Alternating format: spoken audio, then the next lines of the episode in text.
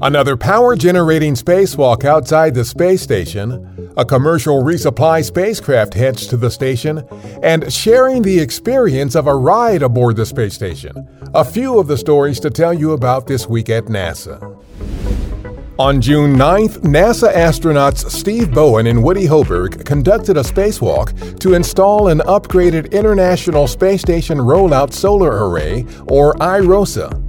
This is the fifth of six new IROSAs being installed to augment the station's power system.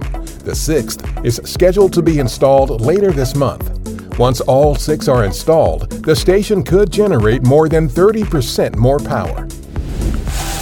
And liftoff of CRS-28. Go Falcon, go Dragon. The new International Space Station rollout solar arrays were delivered aboard the SpaceX Dragon cargo spacecraft that launched to the station June 5th from our Kennedy Space Center. The Dragon also delivered new science investigations, food, supplies, and other equipment for the station crew. This is SpaceX's 28th commercial resupply services mission to the space station for NASA.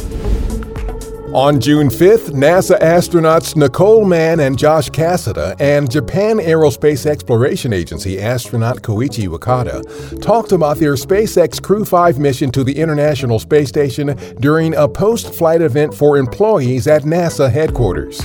They also visited with Deputy Administrator Pam Melroy and Associate Administrator Bob Cabana. The Crew 5 astronauts spent 157 days in space.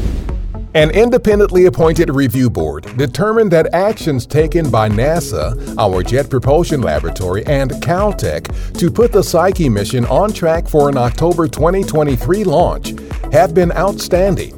The Psyche spacecraft will travel to and study a metal rich asteroid of the same name. The board was convened last summer after the mission team requested to delay the spacecraft's August 2022 launch. That's what's up this week at NASA. For more on these and other stories, follow us on the web at nasa.gov/twan.